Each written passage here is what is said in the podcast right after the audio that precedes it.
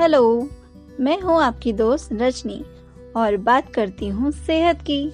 जी हाँ जब बात आती है न्यूट्रिशन की तो हमारे पास चॉइस होती है कि क्या खाना है, कितना खाना है और क्या क्या नहीं खाना है।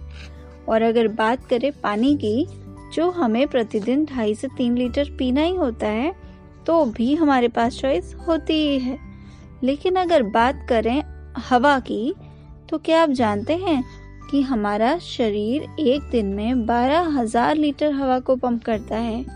हाँ और रिसर्च कहती है कि बाहर की अपेक्षा घर के अंदर हवा ज़्यादा प्रदूषित है। जबकि इससे पहले हम यही मानते थे कि हम घर के अंदर सुरक्षित हैं। तो आप समझ ही गए होंगे कि मैं क्या बताना चाहती हूँ। मैं बात कर रही हूँ घर के अंदर लगने वाले एयर प्यूरिफायर के बारे में। जो कि दुनिया का नंबर वन एयर प्योरीफायर है। इसे खरीदने के लिए आप मुझे संपर्क कर सकते हैं nine two eight double six double eight zero double four पर। Thank you.